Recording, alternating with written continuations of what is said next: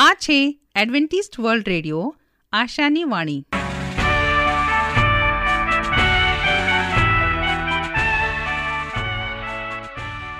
અમારા આજના પ્રસારણમાં તમારો હાર્દિક સ્વાગત છે. આજે તમારા માટે અમે ખૂબ સુંદર સ્વાસ્થિક અને આત્મિક વિચારો લાવ્યા છીએ.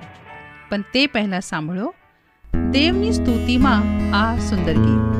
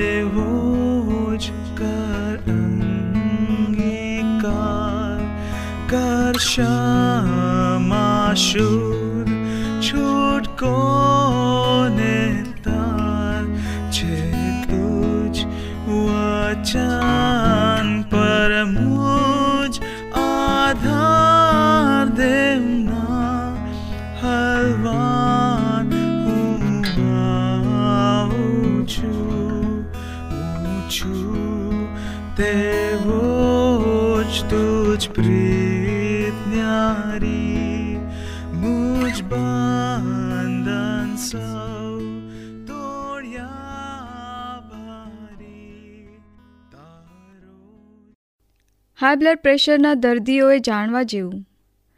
આજે વિશ્વની વસ્તીના વીસથી ત્રીસ ટકા લોકો હાઈ બ્લડ પ્રેશરથી ગ્રસ્ત છે અને જ્યારે રોજે રોજ આવા રોગીઓની સંખ્યા વધી રહી છે, ત્યારે રોગના ઉપચાર સંદર્ભે પાયાની બાબતો જાણવી એટલા માટે અનિવાર્ય છે કે કોઈ પણ ઉપચાર પદ્ધતિની દવાઓ લેવામાં આવતી હોય, ગમે તેટલા લાંબા સમય સુધી દવા લેવાની ચાલુ રાખવામાં આવે પણ જો ખાનપાન અને અચાર વિચારના સિદ્ધાંતોને ન અનુસરીએ, તો પરિણામ શૂન્ય છે. સૌપ્રથમ તમને તબિયત સંદર્ભે જે કંઈ નાનામાં નાની ફરિયાદ રહેતી હોય, એની અવગણના ન કરશો. ક્યારેક તદ્દન સામાન્ય જાણતા લક્ષણો વખત જતાં ગંભીર સમસ્યાનું રૂપ ધારણ કરી શકે છે. ન જીવા લક્ષણો પણ શરીરના અંદર ચાલી રહેલી સામાન્યતા સંકેતો આપતા હોય છે. આવા સંકેતો તમને રોગ સ્થિતિ પર ધ્યાન આપવાનું સૂચન કરે છે. માથા, બોચી અને આંખોમાં થતો દુખાવો, વિશેષ કરીને માથાનું ભારેપણ કપાળ પરનો પરસેવો, હાથની ધ્રુજારી, હૃદયમાં ભાર, છાતીના ધબકારા વધી જવા, એકાગ્રતાનો અભાવ, યાદશક્તિ ઘટવી થોડોક શ્રમ કરવાથી લાગતો થક. રાત્રે વારંવાર પેશાબ માટે જવું. રાત્રે અચાનક ઊંઘ ઉડી જવી. અને પગ પર રહેતા સોજા. આ બધા સામાન્ય જાણતા લક્ષણોને હાઈ બ્લડ પ્રેશર સાથે સીધો સંબંધ છે. એ તરફ દુર્લક્ષ ન રાખતા, ત્વરિત બ્લડ પ્રેશર મપાવી, તબીબી સલાહ લેવી જરૂરી છે. આમ કરવાથી વેળાસર નિદાન થઈ, ઉપચારની તક મળશે. આવી કાળજી લેવાથી આંખોનો અંધાપો, મૂત્રપિંડની વિફળતા સ્ટ્રોક હેમરેજ પક્ષઘાત હાર્ટફેલ જેવી ઘાતક રોગાવસ્થા નીવરી શકશે. બીજી અગત્યની વાત, નમકના વધુ પડતા વપરાશને નિયંત્રિત કરવાની. સામાન્ય રીતે પુખ્ત વયની વ્યક્તિ નમકની જરૂરિયાત રોજંદા ક્રમે માત્ર અડધીથી એક ગ્રામ, આશરે એક નાની ચમચીનો પાંચમો ભાગ જેટલી છે. અરે, એટલું નમક તો આપણે શાકભાજી, ફળો, ધાન્ય, કઠોળ અને પીવાના પાણીમાંથી પ્રાકૃતિક રીતે મેળવી લઈ છે. તો પછી સ્વાદને આધીન થઈ હાઈ બ્લડ પ્રેશરનું શું કામ આમંત્રણ આપવું?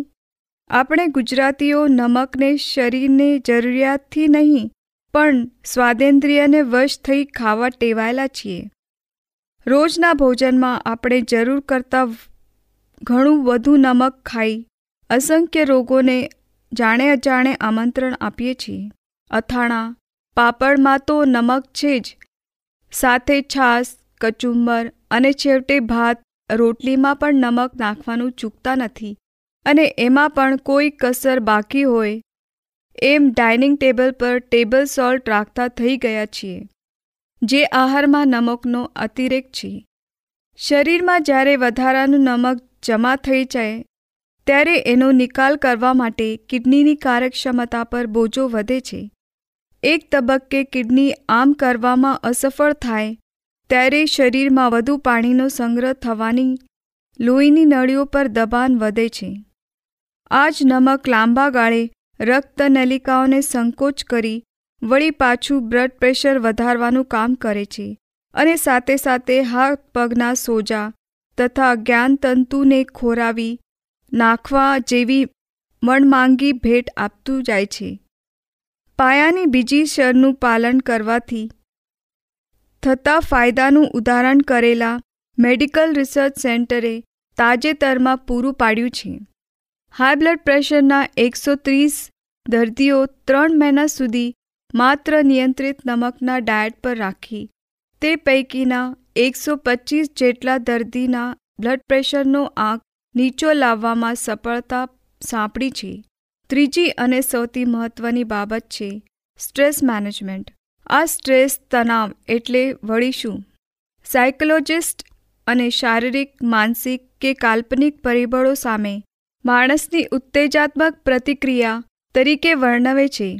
તમે જુઓ કે આજના ભાગદોડભર્યા યુગમાં સામાન્ય માણસે જીવનની પ્રાથમિક જરૂરિયાત સંતોષવા માટે પણ કેટલી સંઘર્ષ કરવો પડે છે. ડગલે ને પગલે સ્પર્ધામાં રહેતો માણસ સદાય સ્ટ્રેસમાં અનુભવ કરે છે. આ સ્ટ્રેસ માણસના મન અને શરીર પર રોગજન્ય અસરો છોડી જાય છે.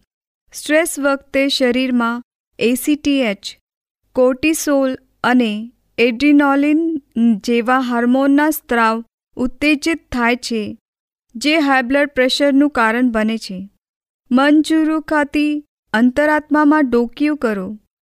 ભય, ક્રોધ અને ઈર્ષાના મૂળિયા ઉખેડીને ફેંકી દો.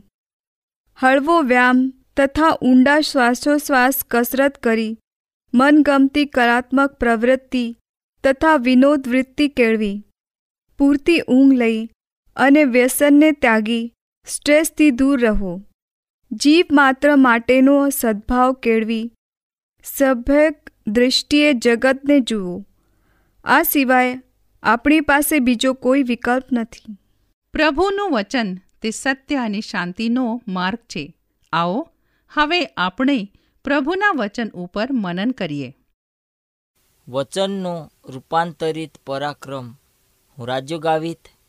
આજનો ગુજરાતી ભાષામાં દેવનું પવિત્ર વચન તમારા સુધી પહોંચાડનાર અને આજનું વચન સાંભળનાર દરેક ભાઈ બહેનો નાના મોટા બાળકો, વડીલો, હું સર્વનો ઈસુ ખ્રિસ્તના નામમાં આવકાર કરું છું અને આજે આપણે દેવના વચનમાંથી શીખીએ કે વચનનું રૂપાંતરિત પરાક્રમ જે સમયે મનુષ્ય તરીકે આપણે દેવના વચનમાંથી જે શબ્દો શીખીએ છીએ અથવા જે પણ આપણને બાઇબલમાંથી દેવના વચનો શીખવવામાં આવે છે,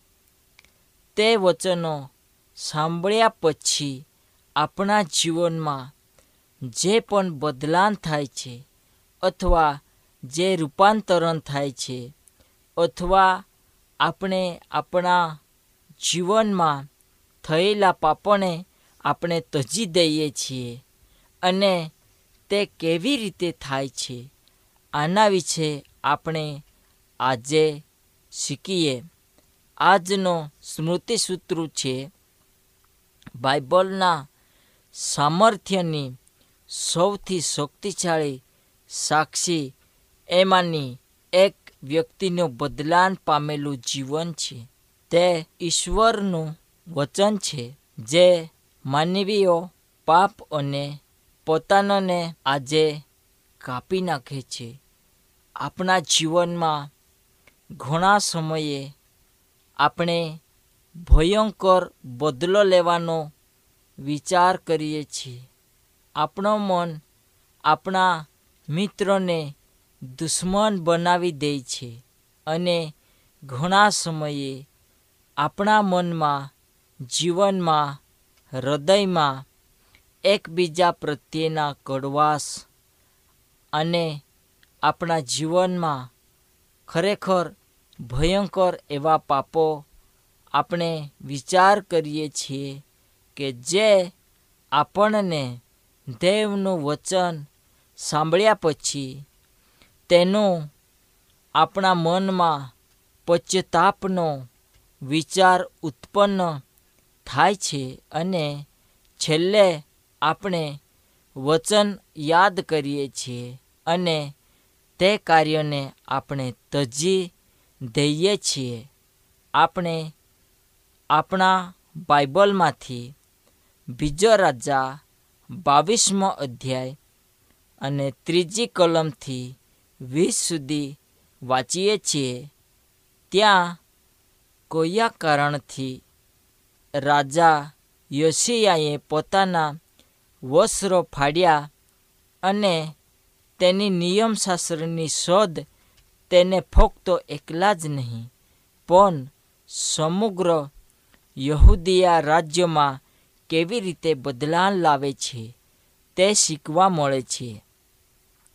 ઈસવીસન પૂર્વે છસો એકવીસમાં યશિયા રાજા આશરે પચીસ વર્ષનો હતો. ત્યારે મુખ્ય યાજક હિલકિયાએ નિયમશાસ્ત્રનો પુસ્તક શોધી કાઢ્યો, જે મોટે ભાગે મૂસાએ લખેલા પ્રથમ પુસ્તકો હોઈ શકે, અથવા ખાસ કરીને તે પુનર્નિયમનું પુસ્તક હોઈ શકે. તેના પિતા આમન અને તેના દાદા દુષ્ટ મનુષ્યના રાજ્યકાળમાં આ ઓળિયો ખોવાઈ ગયો હતો. કારણ કે તેઓએ બોઆલ તથા અછેરાહા અને આખા જ્યોતિમંડળની ભક્તિ કરી હતી. બાઇબલ કહે છે કે તમારા માટે, તમે પોતા માટે એક જ દેવ અને જેની તમે આરાધના કરો છો, તેની પ્રતિમા તમે ના બનાવો અને તેનું નામ તમે વ્યર્થ ના લો, આ દેવની આજ્ઞા છે. અને એ લોકો ભયંકર પાપ કરે છે. બોઆલ અને અછેરાહા મૂર્તિની તેઓ સેવા કરે છે અને આકાશ તથા આકાશમાં જે જ્યોતિમંડળ છે, સૂર્ય, ચંદ્ર, તારા એવાઓની તેઓ ભક્તિ કરે છે. અને આ ભક્તિ કર્યા પછી જ્યારે યશિયા રાજાએ કોરારની પરિસ્થિતિઓ વિશે સાંભળ્યો, ત્યારે તેણે પોતાના વસ્ત્રો ફાડ્યા, કારણ કે તેને ખાતરી થઈ કે તેણે દેવની આગળ ભયંકર પાપ કર્યો છે અને તેના પિતૃઓએ સાચા દેવની ઉપાસના કેટલા બધા દૂર થઈ ગયા છે કે દેવને ઓળખતા નથી. જ્યારે મનુષ્યો સાચા દેવની વાણી વિશે સાંભળે છે અને સાંભળ્યા પછી તેને ખબર પડે છે કે હું પાપી છું અને દેવની આગળ મેં પાપ કર્યો છે. તેના પાપો તેને વચન સાંભળ્યા પછી દેખાય છે અને તે જાણે છે કે મેં પાપ કર્યો છે. પહેલા સમયમાં લોકો પત્તર લાકડું, તારામંડળ અને નિસર્ગ તથા નદીની પૂજા કરે છે.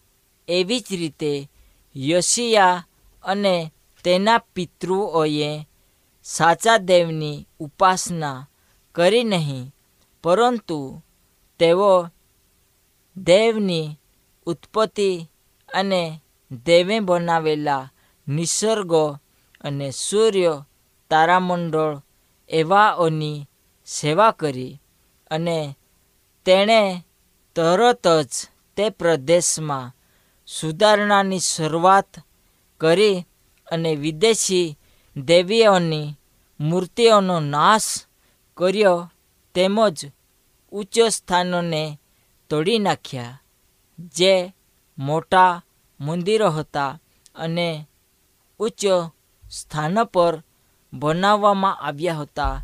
તે સગળા તેણે તોડી પાડ્યા.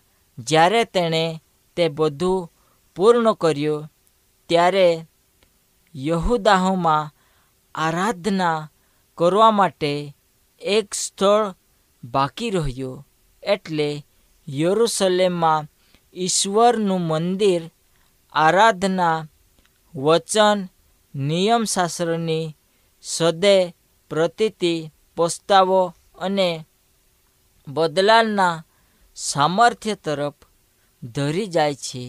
આ ફેરફારાની શરૂઆત યશિયા રાજા તરફથી થઈને યહૂદિયાના બાકીના ભાગોમાં તેનો ફેલાવ થાય છે અને એવી રીતે યશિયા પસ્તાવો કરે છે અને તેના જીવનમાં તે સાચા તથા સત્ય દેવની એક મહિમા કરે છે. બાઇબલ આપણને કેવી રીતે ખાતરી આપે છે કે તેમાં આપણું જીવન બદલવાની અને આપણને તારણનો માર્ગ બતાવવાનું સામર્થ્ય છે?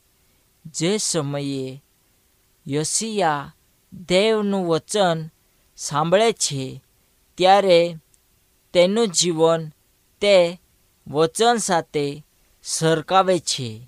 ખરેખર, હું આજના વચન પ્રમાણે ચાલ્યો નથી અથવા દેવના વચન પ્રમાણે ચાલી શક્યો નથી, પણ મેં દેવના વચનના વિરોધમાં હું ચાલ્યો છું. આ વિચાર તેને તેના મનમાં આવે છે. પણ બાઇબલનો વચન સાંભળ્યા પછી તેને આખા યહૂદિયામાં મૂર્તિ પૂજા કરવાને બંધ પાડ્યો અને મૂર્તિના ઉચ્ચ સ્થાનોને તેણે તોડી પાડ્યા. અને દેવની આરાધના કરવા માટે એકો સ્થળ બાકી રહ્યો અને તે યરુસલેમ હતો. બાઇબલના સામર્થ્યની સૌથી શક્તિશાળી સાક્ષીઓમાંની એક વ્યક્તિનું બદલાન પામેલું જીવન છે. તે ઈશ્વરનું વચન છે, જે માનવીય પાપ અને પતિતને કાપી નાખે છે અને આપણો સાચો માનવી સ્વભાવ અને તારણહાર માટેની આપણી જરૂરિયાત પ્રગટ કરે છે. તે વચન થકી તેના જીવનમાં બદલાન પામે છે. ઇતિહાસમાં રચાયેલ બાઇબલ જેવું અજળ પુસ્તક ભવિષ્યવાણીઓ અને જીવનને બદલવાનું સામર્થ્ય સાથે તેનું પણ એક અન્ય રીતે અર્થઘટન આપણને કરવું જોઈએ.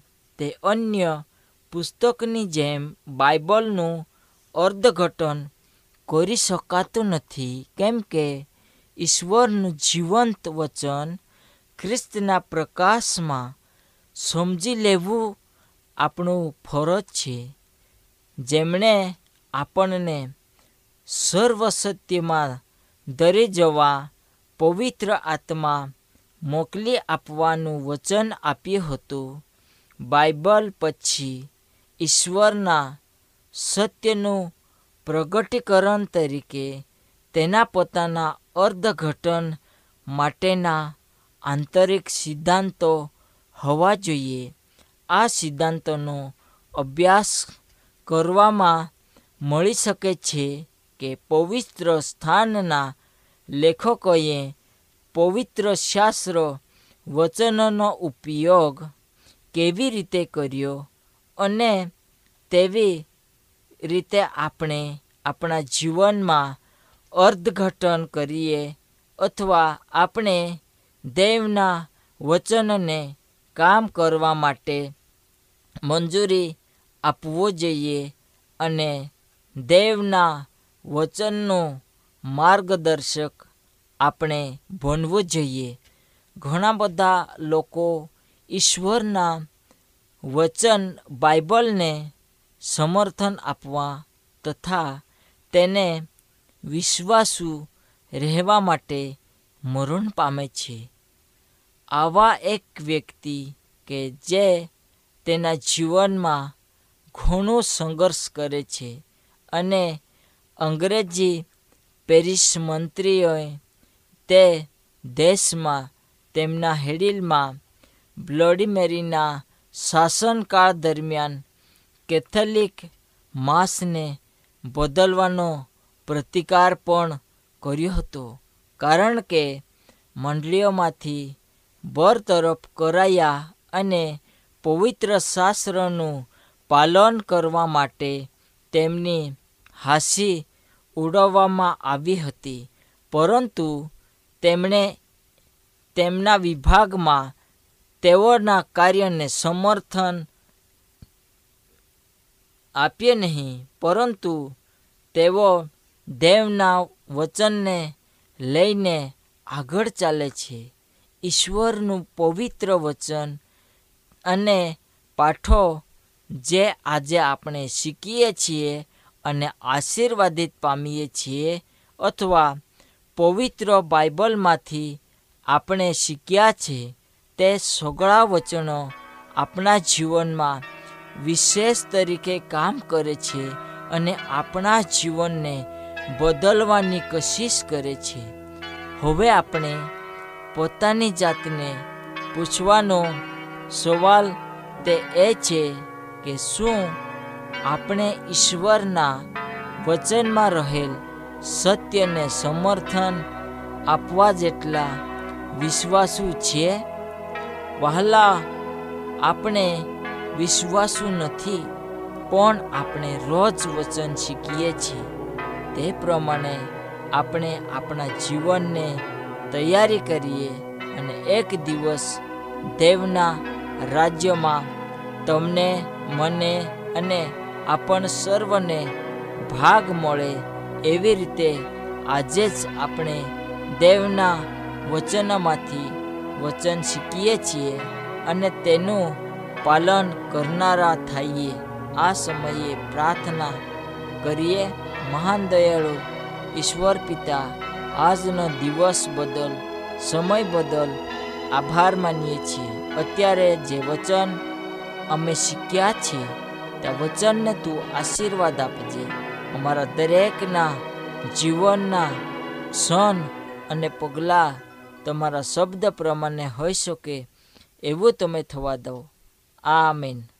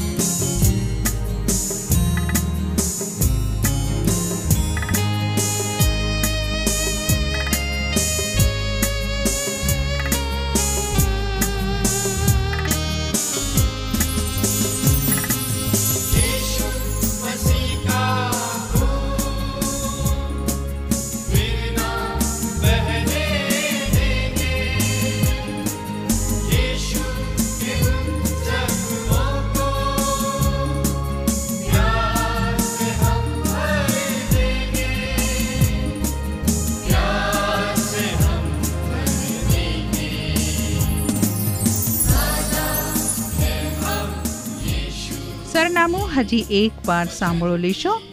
Adventist World Radio post box number એક ચાર ચાર છે સેલેસબરી પાર્ક પુણે ચાર એક એક શૂન્ય ત્રણ સાત. આ સાથે અમારો આજનો કાર્યક્રમ અહીં જ સમાપ્ત થાય છે. ફરી મળીશું આ જ સમયે આ જ મીટર બેન્ડ પર. ત્યાર સુધી પ્રભુ તમારી સાથે રહે.